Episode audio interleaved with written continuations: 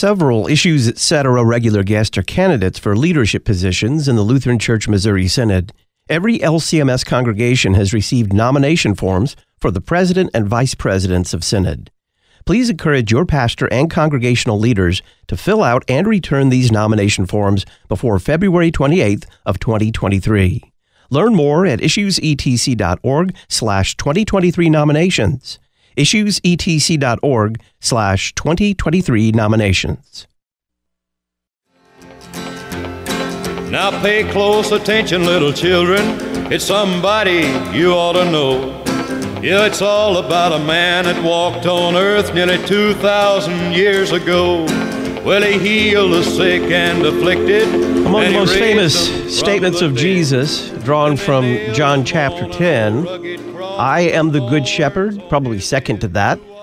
I know my sheep, my sheep know me. They listen to my voice.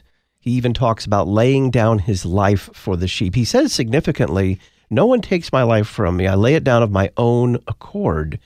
Why is that important?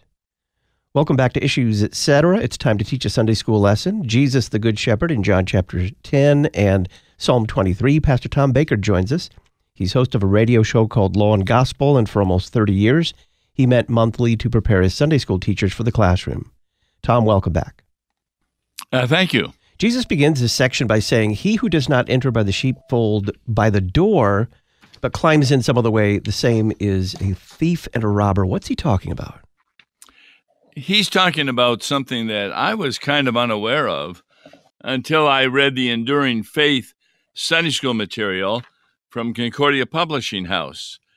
It says, in Bible times, sheep pens did not have a door or a gate that closed. So the shepherd would lie across the opening at night. The shepherd was the only way to get into the safety of the pen, and the shepherd protected the sheep inside from the dangers outside the pen. And also the shepherd also protected the sheep from wandering out of the pen and becoming lost. And so into your question, there were those who tried to get into the pen by not going through the front door, but through some other way. And they, Jesus would refer to as false teachers of the sheep. Regarding the shepherd, Jesus says, the sheep hear his voice, and he calls his own sheep by name and leads them out. What's he referring to? What he's referring to is the fact that Jesus as the shepherd, who is the Christ that Christians believe in, we listen to his voice. I think that's very important to understand, that it's the words of Jesus that not only assure us of salvation, but also indicate to us how he saved the world. He himself goes to the cross, says a number of things from the cross, and therefore what he says, the shepherd, his voice speaks out, and the sheep recognize it as the true God. And therefore, he leads them out into the world, and he cares for his sheep, which are the Christians. That is not a privilege of those who are unbelievers. In other words, it's only the sheep who hear his voice. And there are a number of books written about sheep and shepherds, and that is correct, that sheep recognize the voice of the shepherd. And that's very important for our Sunday school students to understand that when they hear of what Jesus has done, this is the speech of Jesus speaking to his believers. Why did those listening to Jesus at the time not understand? I think this is one of the most important verses in John chapter ten. It's verse six. He talks about a stranger they will not follow because they flee from him, for they do not know the voice of strangers. Then verse six says, this figure of speech Jesus used with them, but they did not understand what he was saying to them. Now, this is really important to understand, and that's why it's very clear that a congregation needs a pastor trained not only in the original languages, but also in the interpretation of the English. Because, for example, parables are a figure of speech. They can be an extended metaphor, an extended simile, and many people do not understand parables in talking about the kingdom of God, and they get them wrong. For example, they'll end up thinking that we have to do good works in order to be saved, when Jesus really disagrees with that. The Sermon on the Mount is a great example where he shows that we sin not only by deed, but thought and by word, and that he is the one who overcame sin, fulfilled the law, and then transferred that fulfillment of the law over to those who have faith in Jesus Christ. And that faith helps them not only to listen, but to understand the various figures of speech, the metaphors, the similes, the parables that Jesus uses. How is Jesus the door of the sheep? As indicated, I had said that, and this is from the Sunday school literature, and I had not known this till I read this, that the shepherd lies across the opening of the pen at night, and therefore he is the way in, and the way in is the door. Now, this really transfers over to what Jesus tells his disciples when he gives them the keys of the kingdom. Whosoever sins you remit, they are forgiven. Whosoever sins you retain, they are not forgiven.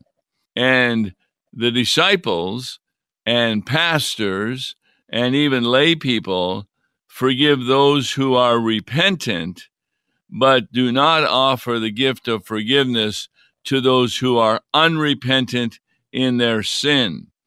And that's the way Jesus opens the door of heaven itself. So on the day that we die, our spirit immediately goes to be with Jesus, and then on Judgment Day, our bodies are raised from the dead, reunited with our spirits to live eternally with Jesus in heaven. So you've mentioned this before, but the thieves and the robbers, she mentions them again. Who exactly are they in Jesus' context then? In his context, particularly unbelieving Pharisees. In fact, although it's not part of the lesson, the verse right after the lesson, which ends at verse eighteen of John chapter ten, it says the following: "There was again a division among the Jews because of these words of Jesus. Many of them said, 'He has a demon and is insane. Why listen to him?' Others said, 'These are not the words of one who is oppressed by a demon. Can a demon open the eyes of the blind?'" And so you had some Pharisees who began to believe in Jesus, like Nicodemus of Joseph of Arimathea. But most of them remained unbelievers, not so much because Jesus could heal people, but because of the message that he brought, that he was the Christ, the Messiah, and that he was bringing the forgiveness of sins. Thieves and robbers wanted to steal people from Jesus. And it's a shame that even in our country, in the United States, there are young people who are forsaking the church because they also do not understand the figures of speech that are used in the scripture. And it's a great opportunity for pastors who are considered under shepherds of Jesus to lay forth the wonderful good news of Jesus Christ, his salvation, and how we are forgiven without any cost. Jesus says, I have come that they may have life and that they may have it more abundantly. How should we understand those words? The word life by God means more than just a living human being walking around. Jesus referred to the Pharisees as the walking dead. From God's point of view, life takes place when you have a proper relationship with the Holy Trinity, trusting in the promises of the gospel. And the gospel are promises on the basis of Jesus' crucifixion, his resurrection, his ascension, and all the things he did for human beings in order to take away the sins of the world, as John the Baptizer announced Jesus when he saw him. And so, yes, we do have life, but to have it more abundantly means that we believe what Jesus says, I am the way, the truth, and the life. And that life is a proper relationship of faith with God, the Holy Spirit, God the Father, and God the Son. So take us through this short discourse on Jesus being the Good Shepherd. Well, this uh, begins here in verse ten. He says, I am the Good Shepherd, verse eleven. The Good Shepherd lays down his life for the sheep. He makes a point that sometimes the shepherd really doesn't own the sheep, but instead hired hands are watching over the sheep. The trouble is, when a hired hand sees a wolf coming, he may leave the sheep and flee, and the wolf snatches them, scatters them. And verse thirteen says, he flees because he is a hired hand and cares nothing for the sheep. So when Jesus says in verse fourteen, I am the Good Shepherd, I know my own, and my own know me. And then he goes, just as the Father knows me, and I know the Father, I lay down my life for the sheep. And that's what Jesus means by being the Good Shepherd. He's not a hired hand who makes money. He does freely for us our salvation. Pastor Tom Baker is our guest. We're teaching a Sunday school lesson on John chapter ten, Jesus the Good Shepherd, in a few minutes. Psalm twenty-three. Why was there division among the Jews regarding what Jesus was saying here?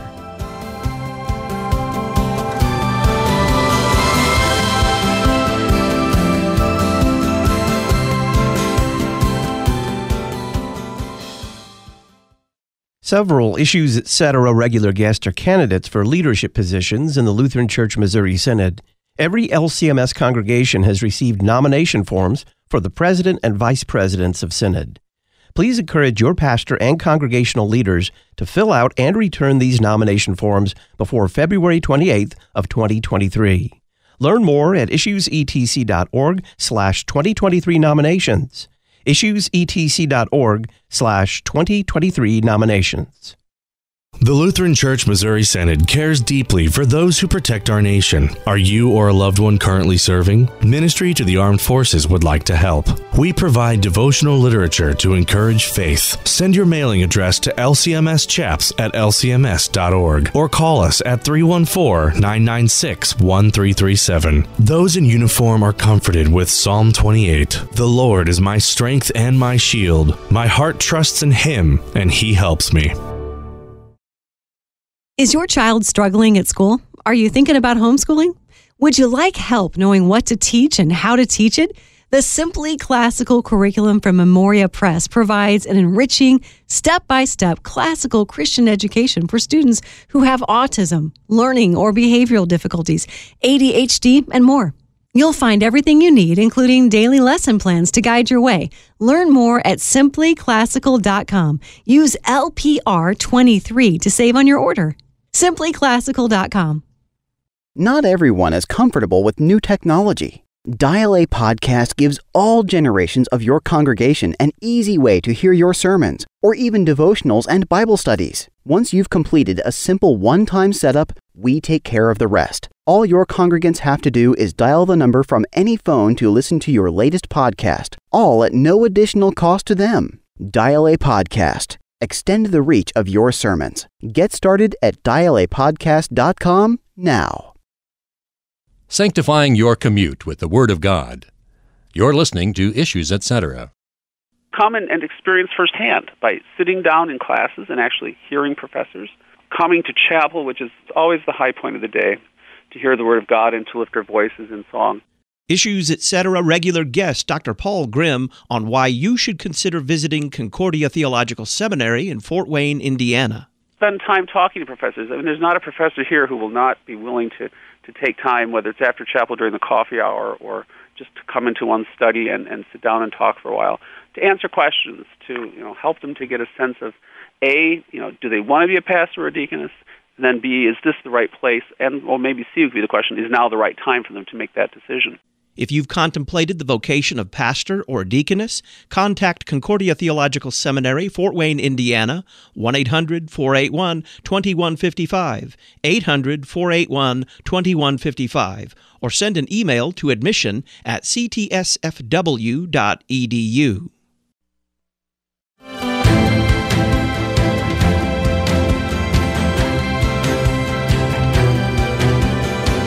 Welcome back. We're teaching a Sunday school lesson on the Good Shepherd in John ten and Psalm twenty-three. Pastor Tom Baker of Law and Gospel is our guest. Tom, why was there division among the Jews because of what was Jesus was saying here? The real division occurred because the Jews were following a religion called Judaism, which we believe came about soon after the Babylonian captivity. The temple was destroyed. They weren't able to do sacrifices. And so instead of teaching the Word of God, they became priests. They continued to do sacrifices, et cetera, but they didn't have their heart in it. And they couldn't believe Jeremiah when he said that the temple was going to be destroyed. In fact, they were willing almost to put him to death when he had said that. And therefore, there was a great division among those who had a different view of how to be saved. Remember the Pharisee and that other, well, as we say, figure of speech called a parable? He said, I'm sure glad I'm not like that tax collector because I tithe, I fast. And he was talking about the ceremonial laws, not even the moral laws. And Jesus was saying, no, the tax collector who admitted he was a sinner, he went home justified.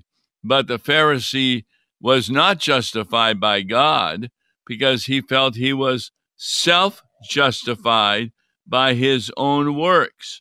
And so that was a division on the basis of doctrine, that some Pharisees did not believe the Old Testament promises concerning the Messiah and the need to have a Messiah, a Savior, who would come to take away the sins of the world.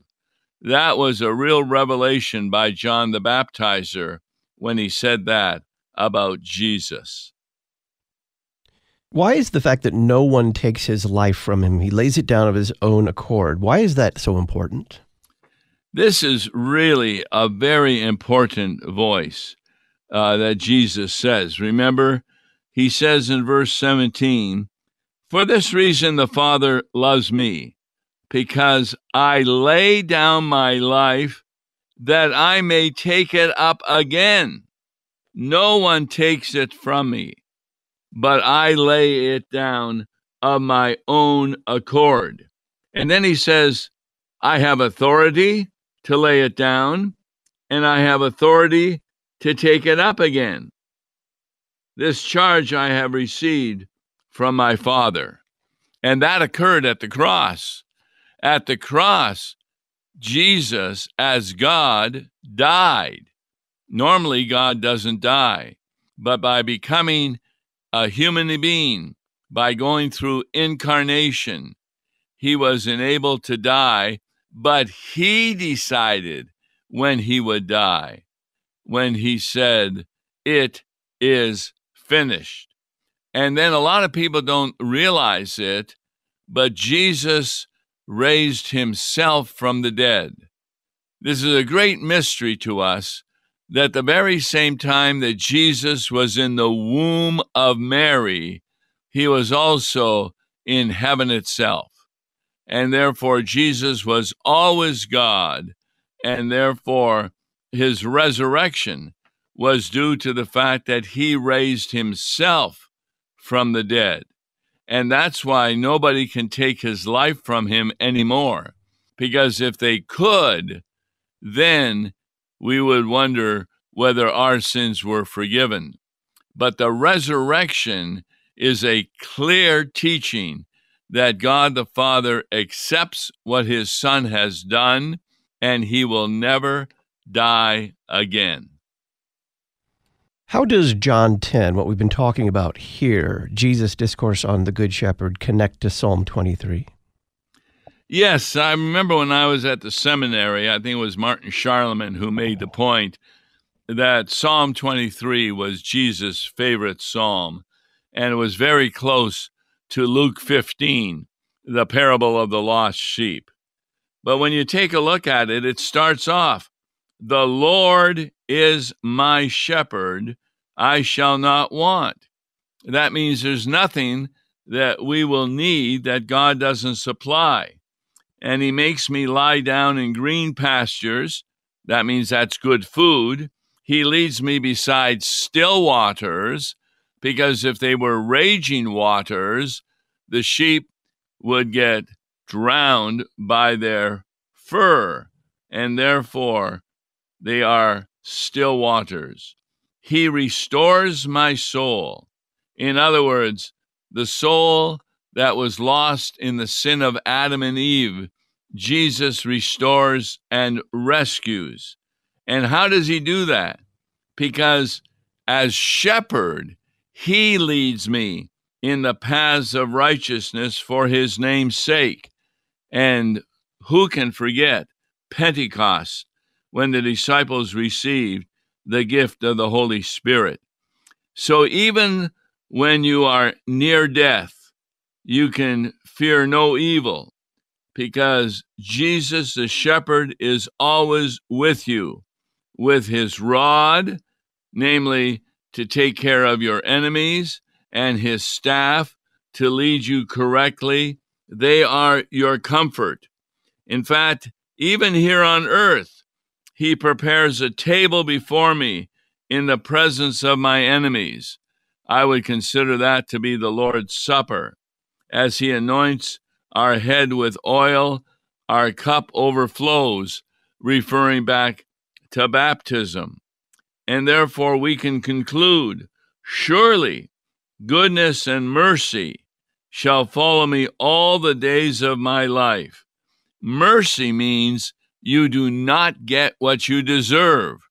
Instead, God is gracious and gives us what we do not deserve, the forgiveness of sins, calm and comfort here on earth, and a heavenly residence forever. As it ends, "I shall dwell in the house of the Lord forever." So Psalm twenty-three would be a great psalm, and there's some hymns that the Sunday school literature talks about that they can sing, the children, in light of Psalm twenty-three. Where in particular do the Sunday school children hear the voice of the Good Shepherd today?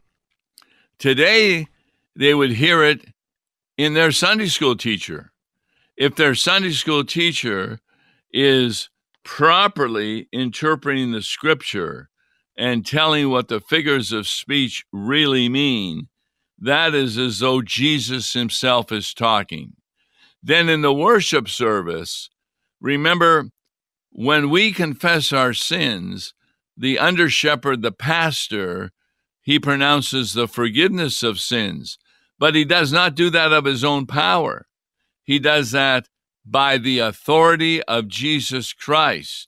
I forgive you your sins. He's the voice of Jesus.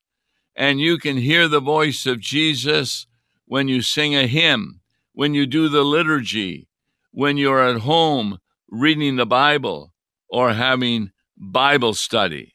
And so it's very, very important that we recognize that the Bible is the voice of Jesus, as he told the disciples on the road to Emmaus, going from Genesis through the end of the Old Testament, how it was necessary that he must die on the cross and be raised from the dead and ascend into heaven to the right hand of God the Father. Finally, what's the law and gospel of this lesson? The law is we have sin, and therefore, because of our sin, we face physical and spiritual danger in this world, not only from the world, but also false teachers. The gospel is that we do have, though, a good shepherd. And it was very important that the Sunday school literature indicates that the good shepherd is one who not only leads us, but also protects us. And that's a promise that he has made in John ten, verse eleven. I am the good shepherd, as he promises to lead, guide, and protect every believer. Pastor Tom Baker is host of a radio show called Law and Gospel. For almost thirty years. He met monthly to prepare his Sunday school teachers for the classroom. Tom, thanks. Thank you. Wednesday on Issues Etc., we'll talk with Terry Mattingly about media coverage of President Biden delivering a sermon at Martin Luther King Junior's former church, and we'll discuss the moral and cultural case for teaching the great American story. Our guest will be Tim Gagline. I'm Todd Wilken. Thanks for listening.